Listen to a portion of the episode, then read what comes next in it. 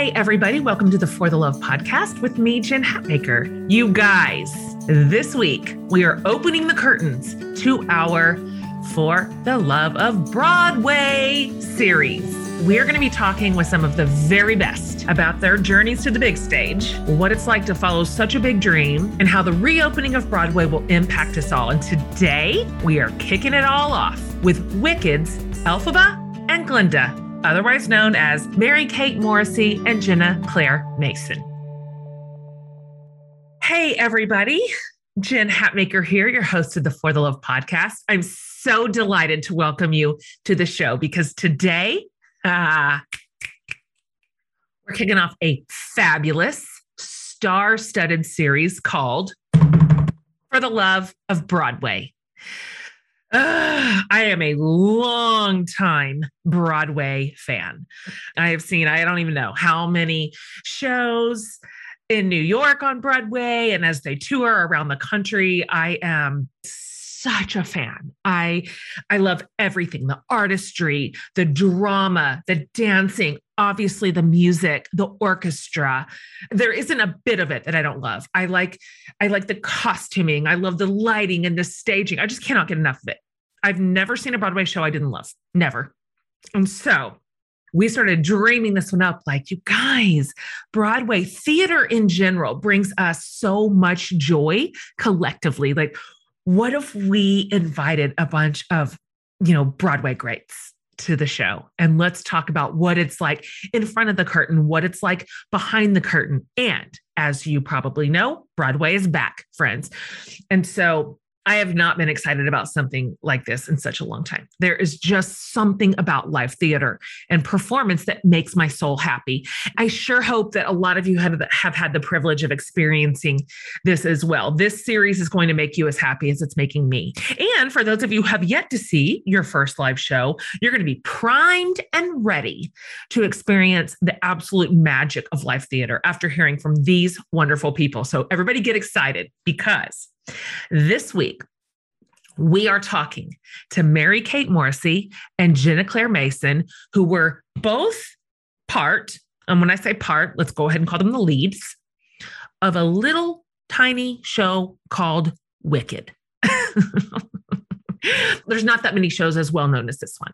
And these double name witches are going to give us the inside scoop. One thing to know about Jen Hatmaker I have seen Wicked, I think, six times.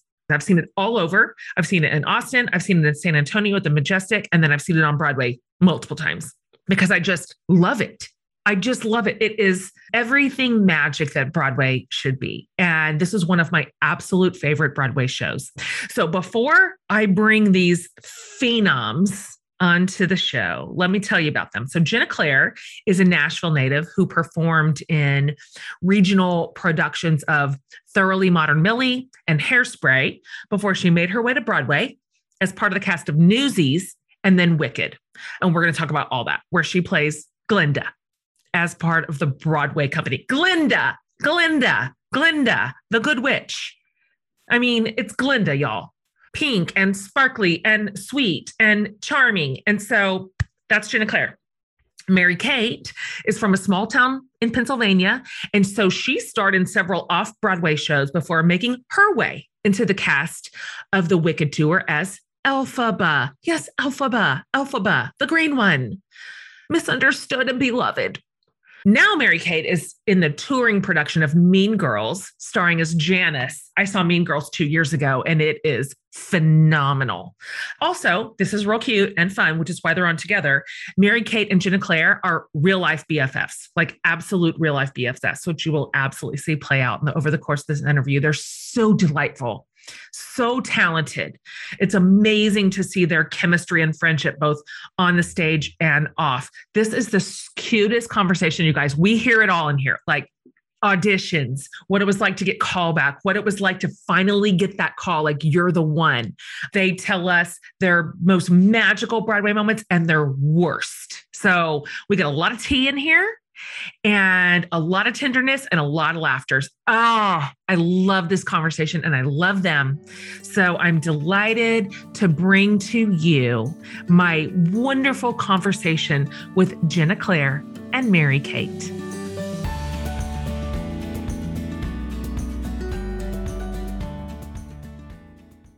I am so, so tickled and delighted to welcome you two girls to the so so Jenna Claire and Mary Kate. Welcome to the For the Love podcast. Hello. Wait, look at this. That's you. That is, that is me. That's my signature bun. like, I don't do a lot of hair. I don't do a lot of hair. And so, all everybody watching on YouTube is going to be real delighted with this look. Really, really cute. Iconic. So, you guys are in the same house right now? We are.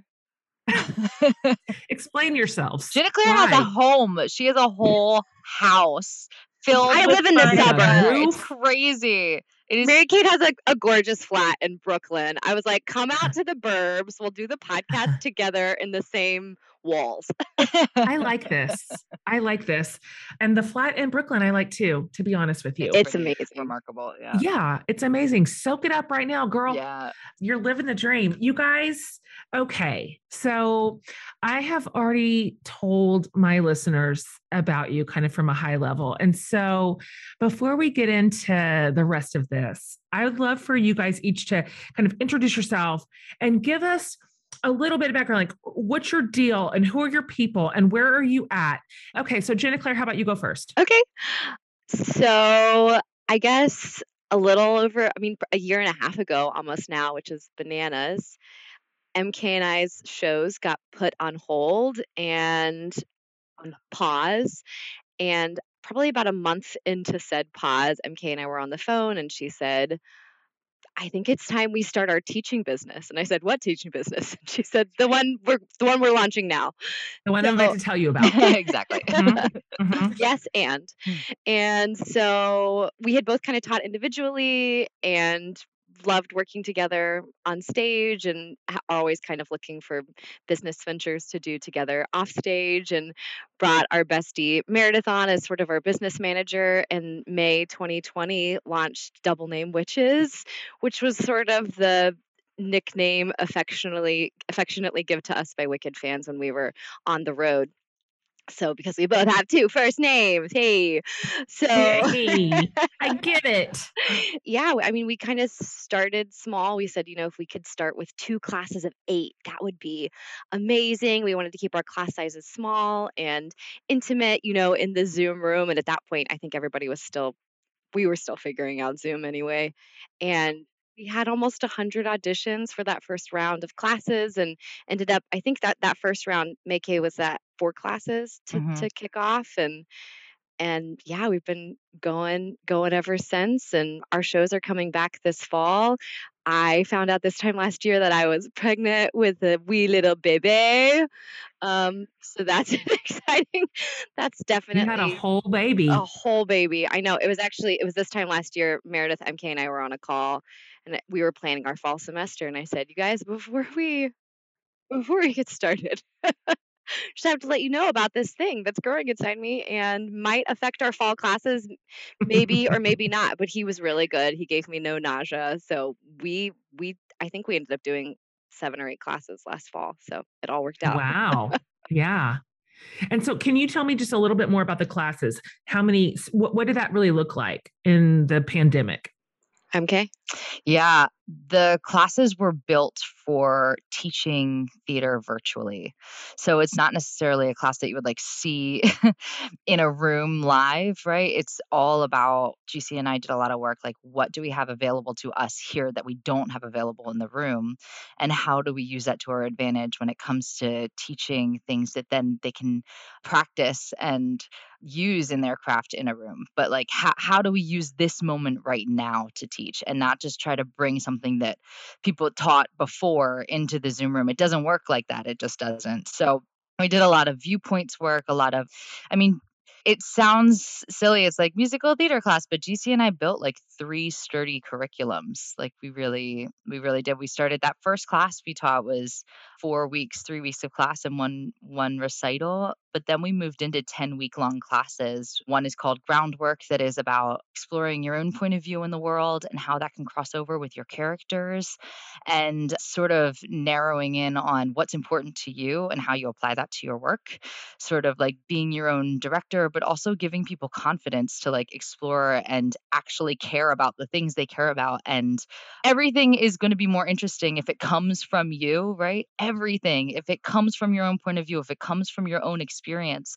So, kind of giving people permission to explore that and utilize that and kind of layer it onto the work that they are presenting.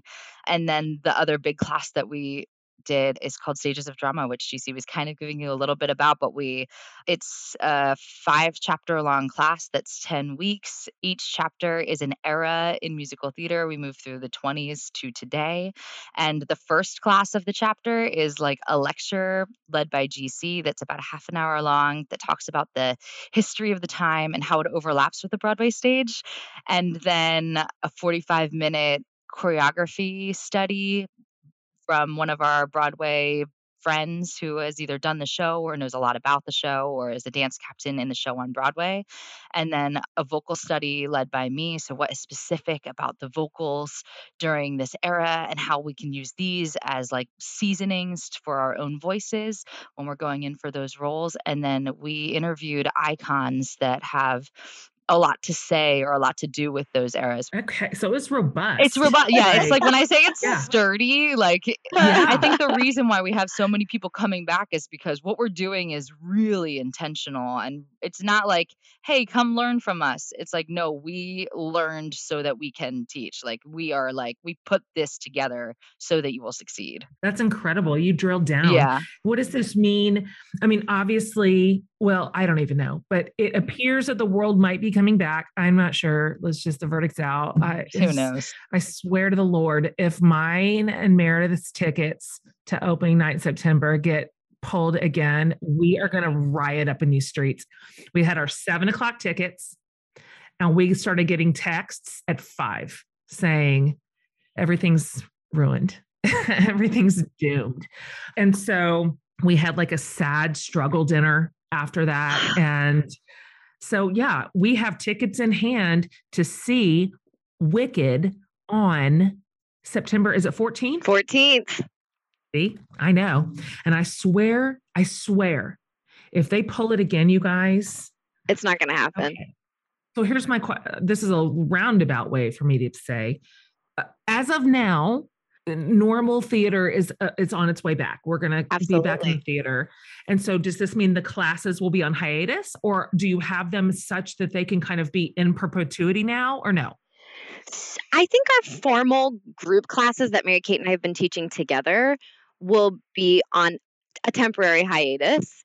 And Mary Kate and I both also teach a number of our group class students privately. So I think there's a world in which some of our our private classes will will continue and definitely sort of pick up in full steam on the other side of our of our current contracts. It's hard because we built this thing and I think that it probably could sustain if we brought other people into it, but I just don't think it would be the same you know uh-huh. and so i Plus you will have no time yeah and people have your broadway schedule is so bananas bananas bananas. Yeah. I, I can't think of another career that has its its equal pacing. So yeah, you can't have two jobs at once for sure. By the way, Mary Kate, you did not really explain also your deal in the world and your big happenings this year. Oh, it's important. Oh yeah, yeah. I mean, JC kind of told us a little bit about you know the double name witches and how that all started because JC and Meredith have kind of been like my constant best friends this whole year, which is such a gift to like have a business that you love with students that you adore and running it with your two best friends. It's just like It's so crazy. It's so stupid and crazy. So that's been like one of the huge COVID silver linings besides Coop Coop. And then I got married three months ago. Maybe like JC, was it like two weeks after you gave birth? I got married. And JC still showed up and like got down on the dance floor, wore her bridesmaid's dress. She did it. She showed up. I was like, here are some little eye patches for you. You stay here. You have someone do, let's just hang. You sit, just relax. This is mommy's It'll day. fine. Yes, someone get this woman a mimosa now. But Uh, yeah, I got married a couple months ago and moved into a Brooklyn flat that's like my dream home, which is nuts. And then I go back out on the road in two months. So are you in rehearsals right now? No, uh, when I go on the, we'll rehearse on the road. So we're gonna start uh, in Tempe, Arizona. JC, did you ever play Tempe? I never did. It's one of those stops I missed. the theater is a Frank Lloyd Wright theater and it is remarkable. Just the architecture of it is so cool, the Gammage. And so we'll be there for like a month Oh, wow. before we move on. And then we'll just be like hopping one week, one week, one week, one week for the most part. So it'll be really, it'll, it would be totally unsustainable to try to teach a 10 Right. week long Unless you class. just never that. ever slept. Uh, Yeah. Yeah. Yeah. It would even look different if MK and I were on the road together and on the exact same schedule. Yeah. But the fact that we're going to be in different time zones, and I do feel like so much of our class, our classes so far have come sort of out of us, and it's kind of built on on our friendship, and all these other friendships have come out of it, which has been so sweet. So Oh, yeah. there's there's a world in which we could expand. It would just yeah, it would be different. So Mhm. Yeah, who knows how you could build that out later and you have so many of the elements already in place. I would love to hear from both of you. How did you get to this point that you are headlining Broadway shows? I mean, this is it's pretty rare air for all the like theater hopefuls. It's kind of like making it to the NFL. It's like such a small percentage of the people who like played football in high school.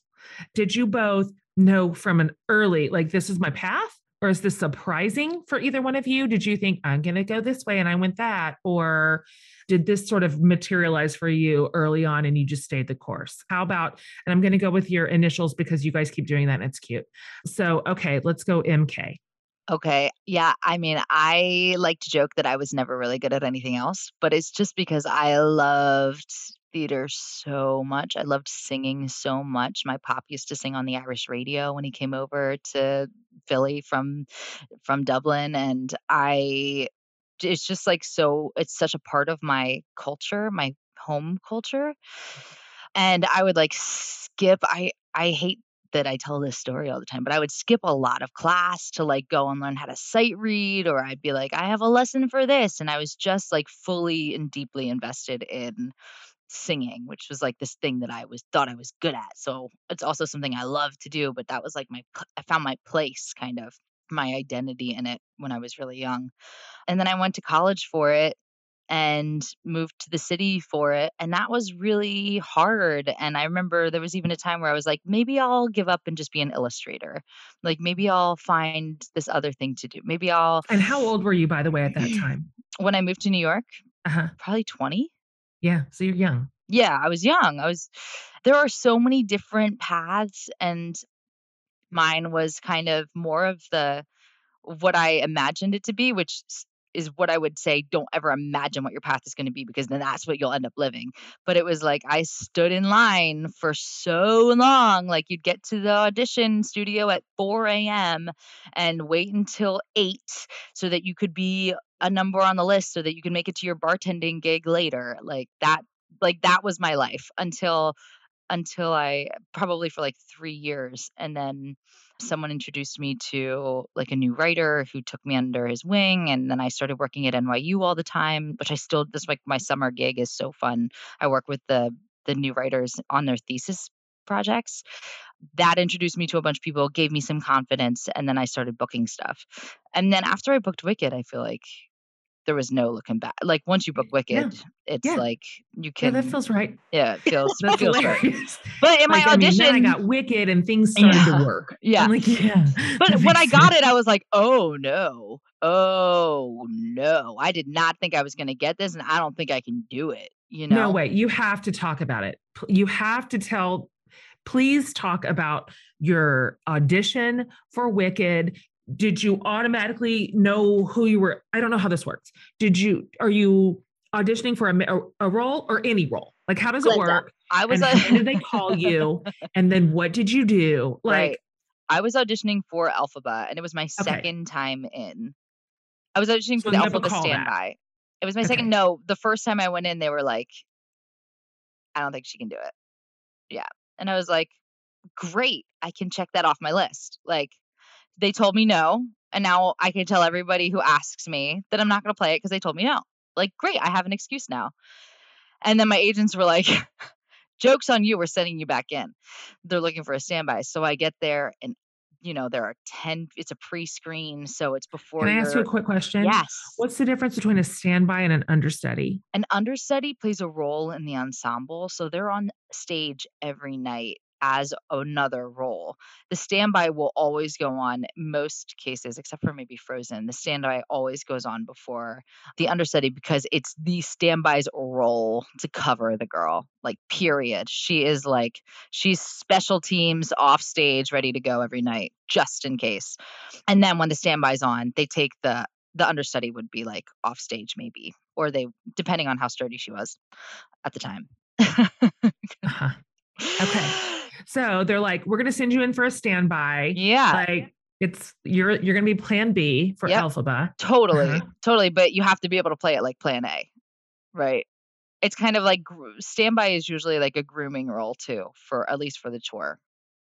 Um, so I'm like, okay, great, cool, fine. So I go in and there are, you know, 15 to 20 girls in like the same black free people dress, right? Seriously the same black free people dress and i'm in i'm in like this black like silk skirt with green flowers and a huge slit and like knee high combat boots. Uh, and I'm yeah. like, oh no, this is like, oh, and like, I, I, misread the room. Yeah, I misread yes. the. I was like a turtleneck crop top, and I was like sad and skinny at the time, so I was like, I'm like fierce, you know? Sad and skinny. and I go in and the guy, oh. the guy has me sing Defying Gravity like eight times. Eight. Just the end. Like, ah, ah, ah, like eight times. Eight times I'm in there. He, you know, girls in front of me are going in and out, singing the stuff, singing the crap out of it and leaving, singing the crap out of it and leaving. Eight, he makes me sing the sides eight times and then calls my agents and say says like well i'm not going to be the one to tell her no so we're going to pass her on. I was like, okay, great. So then I go, right? I was like, all right. So they already told me no, and this guy's not saying yes, but I'm moving to like the next round, right? So it's like, so at this point, I'm like, whatever. This, like, I'm never going to get it. Whatever. I'm just going to go and just have fun. So I go in again, and they're like, all right, we're going to send you to the final. So it's like Lisa, who is our who was our associate and still is the associate on Broadway, she's there, and I had a reading to go to at like 10:30 so my my audition was at 10 or something like that like it was early and so you're singing defying gravity at 10 a.m I, I don't even right like this is my morning voice right now this is what you're hearing and i like throw my bag down and i'm like i gotta be out of here in like 20 minutes so we like gotta get this going it's like that's how it happens though when they're like oh she has other stuff to do oh she's not desperate uh-huh. oh she uh-huh. like a little hard you know? to get mm-hmm. a little hard to get. And then and then I got it, which was so crazy. And I'll never forget like being in the car with my mom in my driveway in Downingtown, Pennsylvania. And they called me and I look at my mom and I was like, they they want me to play the standby for Elphaba. And my mom just started crying. And I just started crying. We're just in the just silently, the two of us are just sitting there like both of our lives are about to change. Like both of our lives are changed I'm about to be green. Yeah, I'm about to be green. My mom is about to be like flying across the country. I'm about to be financially stable. Like there's so much involved in it. Totally. So, yeah. So that's how I got the standby. I'm in my stomach have butterflies. Uh, I could listen to that story a hundred times in a row. That is so fun. And okay, so now I just want to hear your version of this story, Jenna Claire. Like, where did you start and how did you do and where was your thing? Yeah, I, I grew up I think music theater was always kind of in my bones. Grew up watching sort of the classics, Sound of Music, Cats, My Fair Lady, Annie, right? And saw my big brothers doing community theater and and thought that looked like a lot of fun. And so yeah, started auditioning for community theater. I saw my first Broadway show was Les Mis in New York and kind of looked at my mom and was like, people do this for their job. Like this fun after after school activity could be your career. So I, I put aside my dreams of being a, a trainer at SeaWorld. It was like, let's do let's do Broadway instead. That looks fun. I saw the original cast of Wicked in, in seventh grade and kind of had a had a one track mind after that. Told my parents I was going to be Glinda someday. I had it all. Don't worry, guys. I got I got my life plan figured out. And yeah, looked into music theater programs like MK sort of through high school and ended up going to Elon in North Carolina. And like Mary Kate did summer stock theaters. And, and that's a really great sort of introduction in college to the professional world. And through our showcase series my senior year ended up getting an agent so that's where mk and i stories are a little different because i didn't move right to new york i was in binghamton new york which is not that close. It was a, a Greyhound. no, not New York City. Yeah, it was a Greyhound bus ride away. So I think on, on the worst days, I was like getting on a bus and, and going into the city and, and doing like a dance call and getting cut and then taking Greyhound bus back, you know, running back to Port Authority to get that next bus. But I did a couple tours on the road, a show called Flashdance. Actually, my first audition when I moved to New York or to Binghamton rather was was for Wicked, I think for the for the understudy for for the tour and made it to callbacks and didn't get it and the next year like sent in a self-tape and nothing happened with it and the next year getting called back in, you know, so I feel like auditioning for Wicked is kind of like dating, getting to know you, right? Eh, with a show that's been running for so long, they can afford to to get to know their people and, and be sort of selective on on who they who they want to join these these little families, right? So mm. yeah, the third time I auditioned for it, so this is yeah, two or three years in, didn't get it again. And then a week later they were like, I was in Nashville visiting my family and they said, can you get on Skype and Skype because people weren't using Zoom yet? Can you Skype with the with the music director at Wicked? And and I was actually on the way to get a cavity filled and said, I'll cancel that appointment. Ran home, threw on a dress, got on Skype, and it was with the the music director on Broadway, Brian Perry, and they had me sing the opening number a cappella on Skype so, so that's awkward every, and terrifying. That's everyone's homework, right? It's good to see me, isn't it? Let us be glad, right? Just like jump in. Ugh, that must make my heart um, pound. came in one more time and they had me sight read something and put it on tape for Stephen Schwartz. And um, that's how I ultimately ended up booking the standby for Glinda on Broadway. So I think that's something special about MK and I's story that we got to be standby sisters, right? And it does prepare you to to take over and and do it full time in some ways. What was the timing here between the two of you? We were standbys at the same time the same, in different okay. companies. Yeah. Okay. Oh, okay. So yeah. we kind of knew of each other, right? Because Broadway world's small and the Wicked world's even smaller. Right. So I did that for 16 months. And then, like Mary Kate, re auditioned to go on the road. And they were like, "Oh, I'm not sure." And at the, I think the week I re-auditioned for it, I was playing Glinda that whole week on Broadway, and I was like, mm, "Why don't you guys just come see me at the Gershwin?" But no, like back in the audition room setting, and then brought me in for the final round, and that was like with with Stephen Schwartz, and I mean, singing that music for the person who wrote it is nerve wracking to say the least. I remember I sang the opening number and was like, I can do that better. Can we try that again?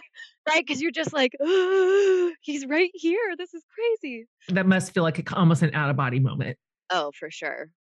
And just like a, a, bucket list moment. I know MK said we got to interview him for our class, but like he's he's just a wonderful, a wonderful guy. So yeah, I, I took over the role on tour. And then a few months later, Mary Kate came to join me, which was the happiest turning point of all time. and then Mary Kate and I did it together on the road for a full year, which was and is and always will be such such a gift. And then I ended up taking over the role in in New York about six months after the tour, and did that for almost a full year before before the the great pause. This on the road friendship is so special. I don't know what the Broadway community is like on the inside, if this is normal or not normal, but the fact that you two just like boom, just like that is just such a phenomenal story. I love that so much.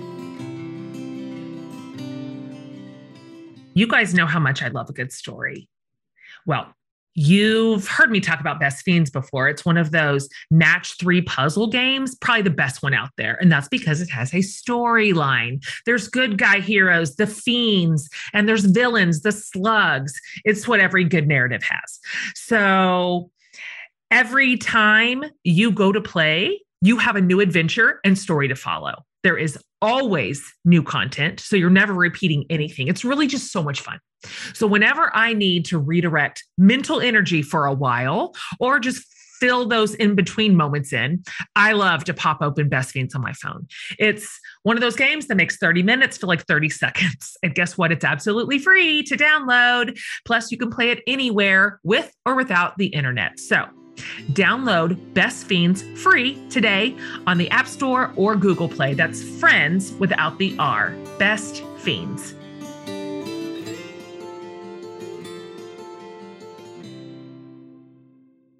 I know that our to do lists are endless, endless, which is a really good time to take a hard look at our yeses and our nos. For me, the post office is a no.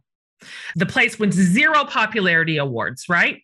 And so this was an easy no for me, especially once I discovered a different way to ship all the things, which is stamps.com. This is how it's done. I use this for literally everything. I need to ship out, return, and more. Here's how it works stamps.com brings the services of the US Postal Service and UPS right to your laptop, right? You can mail and ship anytime, anywhere, letters, packages, any class of mail, you name it. And when you're ready, you just schedule a pickup or you drop it off. Like that's literally it. And not only is it so convenient, you pay less, a lot less.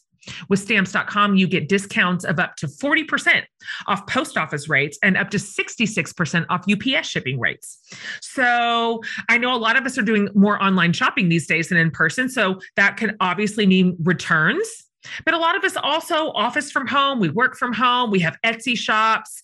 Everything requires mailing and shipping. So stop wasting time going to the post office and go to stamps.com instead. There's literally no risk. And with my promo code for the love, you get a special offer that includes a four week trial plus free postage and a digital scale with no long term commitments or contracts. So just go to stamps.com, click on the microphone at the top of the homepage, and type in for the love. That's stamps.com, promo code for the love. Stamps.com, and we'll never have to go to the post office again.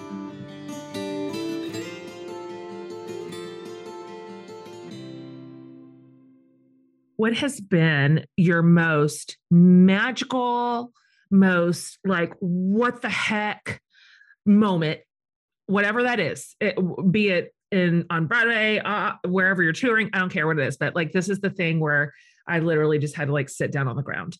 And then I would love to hear also, we just need to go the opposite way and tell us what's the worst thing that's happened this far. Like something went terribly sideways, or maybe it was on stage, maybe it was off. I don't really care, but you're like, this was the moment I was like, you know what? I'm going back to SeaWorld. I'm going to go back to SeaWorld. I'm going to be a trainer and just have a different kind of life than this one that I just had. Okay, so let's go high low essentially. Okay, how about you, MK?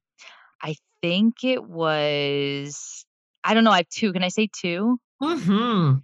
So at the end of tour for Wicked, I was beat because I had been doing the show for 14 months, which is longer than you should ever do it if you're playing? Elphaba. Yeah, for sure. I think personally. Just the toll on your body, your voice. Yes. And the week before, I had had bronchitis, and we were in Albuquerque, and so the they had oxygen off stage because it, the levels. It was just and for that to be like your last city as you're like scraping the barrel to get it out. You're like gasping over the finish line. Yeah, I'd be like, ah. Then I'd be like over the levitator, like waiting for the oxygen. It was just like crazy. And I, but I remember something magical was that that last show that JC and I did.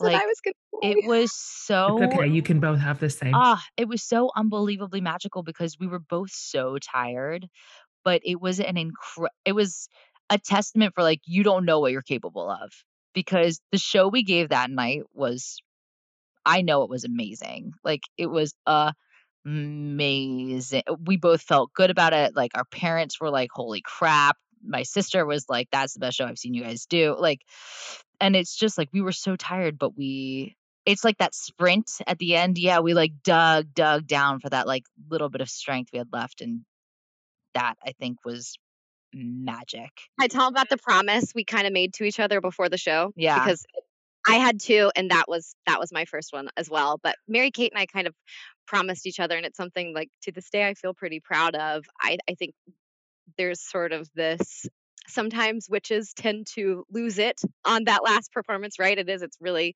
emotional, and there's this bond that's created, right? And MK and I kind of looked at each other and promised each other right before the show, you know, this is someone's first time seeing Wicked. And a lot of people, a lot of our friends and family are here to see us because that's our last show.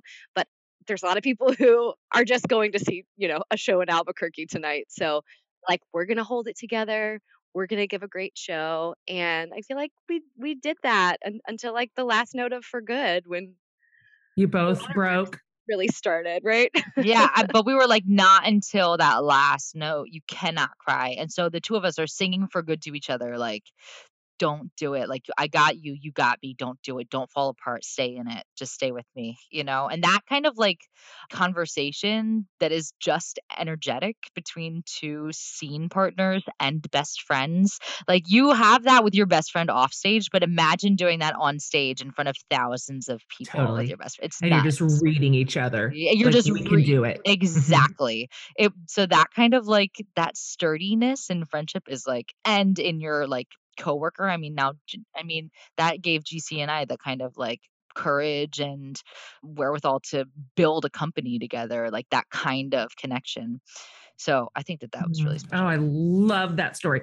You guys, let me just say, I'm gonna, I'm the third p- piggyback on this story now because the first time I saw Wicked was in San Antonio, the Majestic, you know, which is, We Love San Antonio. I mean, there's not a more beautiful space. seriously. and I was so freaked out. I mean, I was so freaked out, I couldn't quit talking about it. And so I, I call my mom and my sisters, and I'm like, "We're gonna have to go see it in Austin immediately." So the mom gets tickets. Now, I love her. I do. I love my mother, but she's not going to be clever about getting good tickets. She's just going to go online and buy the first thing she sees. And so we go to see Wicked in Austin at the Long Center. And, you know, we show our tickets and they're like, so we just keep going. I'm like, oh, we're just, uh, it's, uh, the the air is thin you know uh, what's higher than where we are and we finally get to the top back row No. like our heads are leaning against the back wall. And so we can't see. This is us trying to even know what's going on, like on the stage. But when we get to the last song for good, me and my mom and my sister, and I've already seen it, we're hysterical. Like we're, we're having to grab people's cocktail napkins like all around, like wiping our faces. So we could barely see it, we could barely hear it, and we're back there. That I have goosebumps just thinking about it. Oh, You guys, oh. I don't know how you ever got through it. I guess after you do it 20 million times, you just do it. But what a show. Okay. Now you each had a second magic. So, okay, MK, what was yours? Wait, I want to hear JC's first. Oh, okay. I really wanted to be you singing with Kristin Chenoweth. Is that it? You know each other. Yes. You know. of course. Yeah, she did like a, a Broadway show of one of her concerts. It was her For the Girls album, and she invited me to come sing with her. So Wicked gave me the night off so I could go down the street and perform with her. And I think, yeah, being on stage with someone who's who's influenced me so much over the years and and to get to tell her to her face in front of a lot of people how much she'd meant to me for for so long, I think was yeah, that was definitely a. It gave me uh, goosebumps. What did you sing? I had to sing part of Popular, which was really fun. They made it like a popular master class where she was coaching me and making sure I was doing everything okay. That's pretty cute. And then I sang Crazy, which was one of the songs on her album, which was fun. Patsy. Ah, that's a great moment. Okay, how about you, MK? my other magic moment was like the start of the Mean Girls tour because with Wicked, you're you're very it's a it's a machine, right? Like I was the tenth girl to play it on the tour like that I was on, and you know you walk to four on this count, you look up, oh you see the vision here, you walk to it like eh, the block. It's so it's so crafted for you, and then I went into my Mean Girls rehearsals with that mindset. I was like, okay, what are we doing? What's my blocking? and Casey Nicholaw, the great Broadway director, looked at me and said, MK, like, how would you do it? How do you want to do it? And I was like, oh, I get to play. Oh, I get to, I get to originate this part. I get to do it how I want to do it. And I remember doing I'd rather be me for the first time in the rehearsal room and Casey Nicholaw was like weeping. And just to like have like hit, like this head, this genius of Broadway looking at me saying, "That's it," and something that came from me and my own ideas was like, I mean, I feel like I could do anything now. Oh, Yeah, that's so fantastic. And like Tina Fey was in the room, and Tina Fey- out, yeah. just like I Crafting no, jokes that's with it. That's too much. Yeah. That's just too much all at once. I love that. I love that they cut that you were able to custom fit that. It's so special. Yeah. Okay, no, I, will let either of you off the hook of like the worst, your biggest flub, your worst, Oh. lowest moment, whatever it is. I don't care, but we got to get that. We got to get that tea also. JC. Do you want me to go, Mary Go Kate? ahead, Yeah. JC. Do I give the Uh, PR answer or the not PR answer? no, no, no, That's not the PR. question. No, no, no. Go in the weeds. Like we want to be in the weeds with you. I can't tell you any specific show that this happened in, but I can tell you that there was a time where I missed the top step on a 15 foot staircase and did three somersaults to the bottom, landed on all fours like a like a cat. Her mom's in the audience. My mom was in the audience, may or may not have tried to jump over the orchestra pit. No. Um, and oh, uh, I want this not to be true. yeah, the show sort of like was at a halt for a moment, and I said, "I'm okay, keep going." But were you And okay? Because I kind of, well, I did like a full body scan, and I was like, I don't think anything's broken. Yeah, at that point, like I kind of said it for me. I said it for stage management, so the show wouldn't stop. I said it for my mom, who was screaming in the audience, and I said it for my partner on stage. Was like, I'm okay. We're gonna we're gonna finish this thing out. And th- there was only 20 minutes left in the show, and I was like, the crew's gonna hate me if we. Could you show." keep your head about you? Because I, I, I think Yeah, I've been you're so like- rattled. it's that like fight or flight thing, right? I think your my adrenaline was on overdrive and we we we finished the last 20 minutes. And then, you know, I had a lot of bumps and bruises and I mean, I think I was just kind of guided by angels to the bottom. Like should have broken I mean, should have so many things should have could have But yeah, I had to uh, be out for a week so the bruises could go Oh, away. you did. Well, I'll tell you what, you never missed that step again, did you? Never missed it again. The show must go on. Huh? I have fallen down the stairs coming off a stage before as a speaker, and the horror just overrides whatever's hurting. Like, I'm like, whatever hurts, I'll sort that out later. But like, it's just so, it's so like unglamorous and clumsy to fall downstairs. You know, like It was- it's not cute. yeah. It was always my worst fear too, was Yeah. to fall on stage. And I think I feel like I can my favorite one with Mary Kate was just when she popped down into the splits in popular, which was not a planned oh thing, Oh but gave, gave me the giggles for sure. you and did it- that outside of the normal blocking, like on it in a show. Maybe. I reach. And well, well, here's the thing: I can't do a split. So, can you call it a split? Probably not. Can you call it a valiant effort? Yeah, absolutely. Would Elphaba maybe try that? I believed so in the moment. I do too. That Yeah. feels in character. Listen, you got to keep it fresh. You know what I'm Yeah. saying? You got to bring those choices. That would have made me laugh so hard. Did you get the giggles? Because I'd have had to work real hard to correct the ship there. Oh no, we stayed in character the whole time. And then the problem was that the audience could tell that we were laughing at each other, and then they were laughing at us, laughing at each other, Totally. and then we would hear them laughing, and then we would start laughing. It was like just there was a review written up that was like, we don't know if they broke or not, but it was Oh. really funny. like, and we think they're best friends, and we were like, like, We got something right. breaking, but Everything else kind of muddy. Fluff. Uh, okay, so what about you, MK? Oh man, I mean, it's like good and bad because I feel like it brought me to Jesus, but Elphaba was such a hard role to play that I started having like every 4 months I would have some sort of mental break where I would have a panic attack or like I remember my sister picking me up off the bathroom floor and calling my stage manager and saying not going to make it today. She's like just I I would just feel I would hold like a bunch of pills and be like, how many of these do I need to take to either do the show or not do the show? like, and I would say to JC, like, you know, if if I died right now, I wouldn't have to sing No Good Deed. You know, like it got so dark, and I'm not a dark person. Like I love life, but I didn't want to live, and so like not being able to call your mom, not being able to be with your friends. Like JC was my like she, in the moment she was my everything because we would just sit next to each other and steam and not talk and she would make me cereal or whatever. You know what I mean? She got me to the show and she got me home.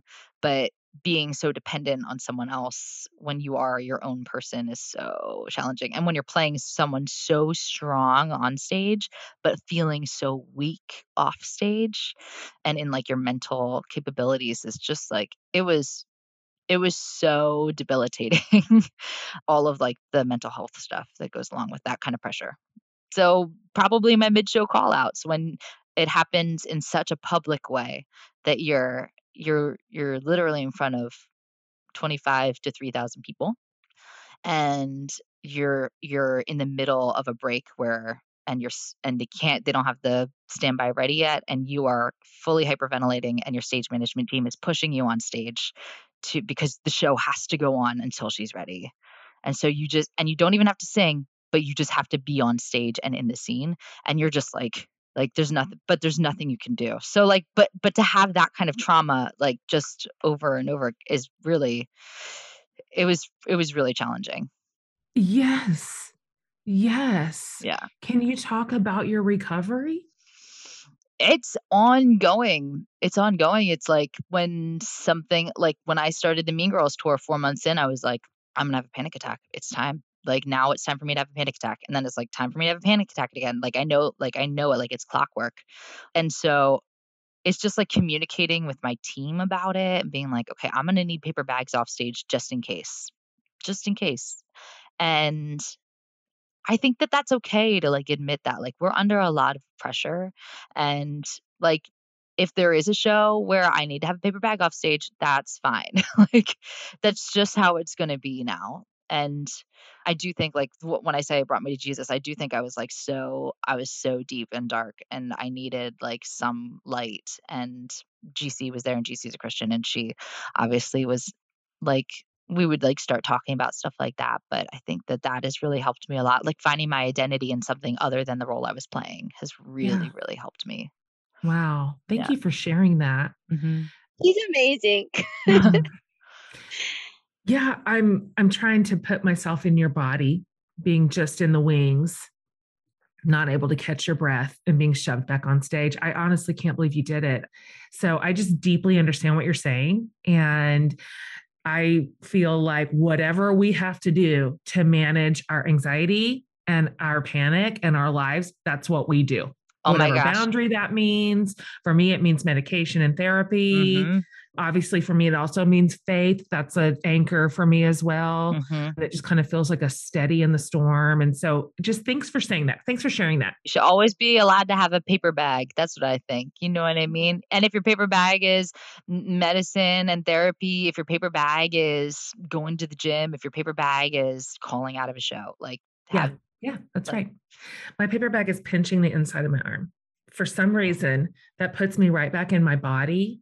And I'm like, I can feel myself pinching myself. And I just, I can get back in, i like out of my head and back of my body. So, whatever the thing is, I like that a lot. I'm gonna like use that. me too oh yeah, pinch inside your arm, you guys. It'll put you right back in.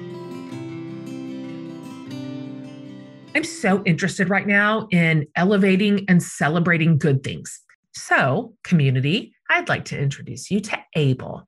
If you're not familiar with Able, they are an ethical fashion brand that employs and empowers women as a solution to end poverty. Love. They're deeply devoted also to quality, both in the products they make and in the quality of life they aim to provide. So they invest in, train, and educate women so they can earn a living, break the cycle of poverty, and thrive. And would you believe it all started with scarves for them? in Ethiopia. They met women coming out of the commercial sex industry who asked for help finding jobs. So they trained them to make scarves. And after selling over 4,000 of them in two months, they knew they were onto something.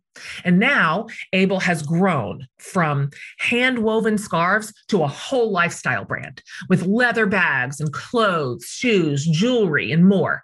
I have so much of their stuff that I wear on constant rotation. I cannot say enough good things about Able. Truly, come check them out for the cause and their incredible business practices and stay for the fashion.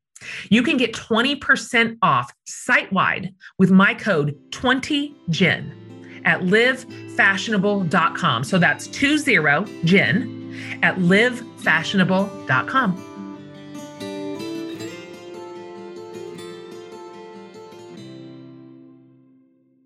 Okay, you guys, one last question and then we'll wrap it up here. Now that, you know, allegedly Broadway is going to open back up. it is. It is. It is. We're speaking Thank that you. into existence. yes, Jenna Claire. Yes. yes. Why do you think the two of you specifically, because your point of view here is so special, that live theater is maybe more important now than ever? And what it means for audiences, what it means for the Broadway community, what it means for the theater community at large, even like down to the kids in their middle school, you know, musicals at their little high school, at their little schools. And what do you feel like live theater is going to give us back at the end of this horrible, horrible year and a half of just disconnection and loss? What comes to mind immediately is that theater is for the most part, a device that mirrors humanity, right? Live theater mirrors humanity. You have live humans on stage telling stories, being emotionally vulnerable. And I think that the story of artists and actors and backstage managers and ushers and the whole Broadway community right now is a story of resilience. And so I'm hoping that this the mirror that that we are seeing is resilience and that that will encourage people and empower people in coming out of this pandemic mm, to be strong. I love that answer so much. The amount of times I have sat in a theater and just wept, just absolutely wept because the story is so tender to me. And I'm that person and they are me. And this moment is something I've experienced. And it's so, it is such a mirror it's just such a mirror. And so, and in a different way than like film and TV is, because it's a live human person with flesh and blood right in front of you. And so that's a fantastic answer. How about you, Jenna Claire? I think in starting our business and getting to work with students from all over the world, something Mary Kate and I kept saying is musical theater feels more meaningful than ever before, even though it's just like finding live theater here on this on this Zoom screen. But I think like on a personal note, I think MK and I have been challenged in our craft, sort of having to teach in this setting, and then also have just been so inspired by the work and the artistry of our students. So we're going back different artists. So I think sort of my my hope for like our community is you know we've had the chance to rest we've had the chance to to be creatively inspired either maybe by our families or by different pursuits that people have done on the side for for us it's definitely been dnw and and our students and then yeah just just the resilience of artists i think is is something that's really special and, and hopefully you know as as we come back that that people feel that and and want to put that into their own lives mm. i hadn't thought about how we are all going to get our our theater performers back rested and renewed, having just run the gauntlet of the theater schedule for so long. Like, right. That Eight shows a week really with one day off. It's like voices are rested, bodies are rested. We're ready to go. Yeah, we're healed. Like if anybody's had an injury, that injury is Yeah. healed. Like That is, I hadn't even thought of it. That is so true. You're going to be like leaping off the stage with just enthusiasm and health. That's wonderful. Okay. Last two questions. And these are just kind of like top of your head. And we'll start with you, MK. Can you tell us about either your favorite, or this is hard to pick actually. Let's say, say either your very favorite or one of your tip top favorites, like Broadway icons and how it is that they influenced you like why they're hmm, special to you. um uh, Broadway icon. Uh-huh. And in any in any way, be it a, an on stage performer, be it a direct, whatever, it- behind the scenes, in front of the curtain, either way. I think that I really admire right now Rachel Chavkin, who is a Broadway director. She directed Hadestown, just because, and she directed um, Natasha Pierre and the Great Comet, and she just ha- is a visionary and can make these pictures on stage just come to life for us. And she creates a world for actors to really play in. And I always think it's really fun to see a woman succeed kind of like in a man in a male dominated world so to have her just like le- leading the way and i think that she's so cool and so interesting and so smart and anytime Oh, I a woman is like that. n- and she's supposed to be really nice too which is like oh, awesome she's got it all. yeah Yes. Oh, that's a great answer. Okay, Jen Claire. Well, I pulled out my book. this was mm. this was the Kristin Chenoweth book that I picked up when I was a kid. It's called A Little Bit Wicked, but it's life, love, and faith and stages. But I hate to always bring it back to KC, but I love to too. But I think the way, yeah, she's really succeeded in in in theater, but sort of crossed over into into television and film, and sort of has always just lived heart forward and and had success in all arenas of the entertainment industry and just yeah a, a strong a strong small 411 410 411 She's woman so witty. and then i think yeah just meeting her in real life and seeing that everything that i thought about her is actually true Oh, that's my favorite thing. yeah her her kindness and her talent and yeah and the way she sort of approaches life heart forward so She's a gem. and just you know someone who who inspired me from from the beginning you Babe Ruthed your career. Like you pointed and you got it. Last question, you guys, and I ask every guest in every series this question, and please feel free to answer this however you feel like it can just be like earnest or it can be absurd. We've gotten it all, so it doesn't matter. This is a question from a priest that I love. Her name's Barbara Brown Taylor. So she says, What is saving your life right now? nachos No, that's okay. I'll accept, I'll allow it. turkey nachos Turkey nachos. Yeah, because I'm trying to fit back into my wedding dress in September and I do not want to diet again. Like I just don't want to be that skinny again. like I just don't want to do it. And so I've been having like tur- instead of ground beef like turkey taco nachos almost every what I night love with my is that husband. you still put them on chips. You're like, what am I going to swap out? The ground beef or the on chips. my chips. yeah, with my cheese. My body doesn't process chips because I eat them so much. It's like air. You know what I mean? Like I can't the minute. Why do you have to be back in your wedding dress? because we're having a, a big ceremony with like 300 people on September 12th, two days before when we meet in person. And everybody wants me to wear my dress again, but I kid you not, I was a size zero. Like I was going hard. That's And, not uh, sustainable. and honestly, I have not sustained it. So Worst case scenario, your seamstress does a little strip Oh, right down the back. I don't care. I don't care. You're already married. You already got the husband. Like, who cares? I'm already Mrs. exactly. I Blake. see your room. oh mary kate blake I'm so um so when you see her jen she'll be newly married times two yeah. times two. Uh huh. And she'll be hungry. I'll be be hungry, hungry. and I'll be glowing from my Yeah, Nachos, hungry and glowing. right. then you can go back to beef nachos. Yes, thank you. Okay. Jen Claire. oh man the first thing that came to my head is not cute it ted lasso i just i really liked Oh, it You guys. it's so It's good.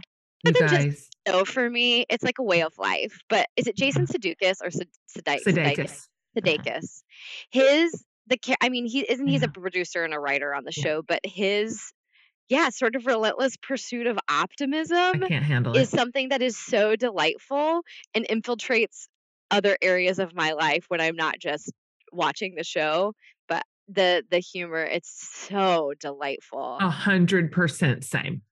Is it okay that it, and his Is it okay? You- I don't know. You must not know of my Ted Lasso obsession. he wakes he makes the he makes the little biscuit the biscuit biscuits. Ah. I know. When it came out, I came so until it late. Apparently, it came out like last August, the first season, yeah and I I've didn't find it. it until like December. oh i found it this summer i like i it's it's so fresh and real for me right now Oh, you're in the glow. You're in the glow. I watched it straight through one in one day. And then I called my daughter Sydney, who's a, on campus here at UT. She's a student, and I'm like, I need you to come home tonight. I need you to be here by seven. We're going to watch the Ted Lasso, all of it again, the from beginning to end. And I made my son Ben watch with us, and he's like, I have it's it's one in the morning. We have one episode left. He's like, I have school tomorrow. I'm like, I don't care. You're Sit gonna down. you're gonna finish this season with us It's just so darling. It's Yeah. we Yeah. needed it last year. We needed it. We just needed Ted Lasso. so, anyways, okay. Thank you for saying Ted Lasso. I'm so happy that somebody understands that. Girls, I'm so happy to meet you. I will see both of you this year. like so soon you guys Okay.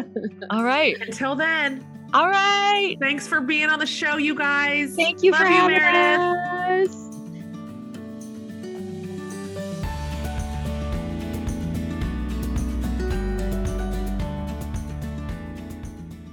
Okay, you guys. Delightful, right? I, for one, cannot get enough of like, tell us what it's really like. Maybe it's because I'm just such a fan of Broadway and it, it has been so magical for me and meant so much to me and given me so many like experiences that I can almost just recount in perfect memory. And so it's so fun to talk to these greats, like literally these Broadway greats about what it has been like them for to bring us such magic you know, week in and week out in their shows. And so, you guys, we have so many great guests lined up in the Broadway series. You're going to be tickled. Let this whet your appetite for for live theater coming back and why it is so good to be a patron. And anyway, I'm just I am giddy about the Broadway series, just absolutely giddy. Every conversation is so good. And so, thanks for listening. Be sure to share these episodes with your theater friends, with your live theater junkies. Thank you for listening and for subscribing and rating and reviewing, reviewing the show. We are so grateful for that. That has, you have just kept this little show like hopping since its inception four years ago. And I'm so happy that you're here and that we get to continue to bring you new and interesting series and fascinating and exciting guests like this. So come back next week, you guys. Broadway folks, this is your series. Live theater folks, this is your series. So don't miss. Come on back next week and I'll see you then. Bye, guys.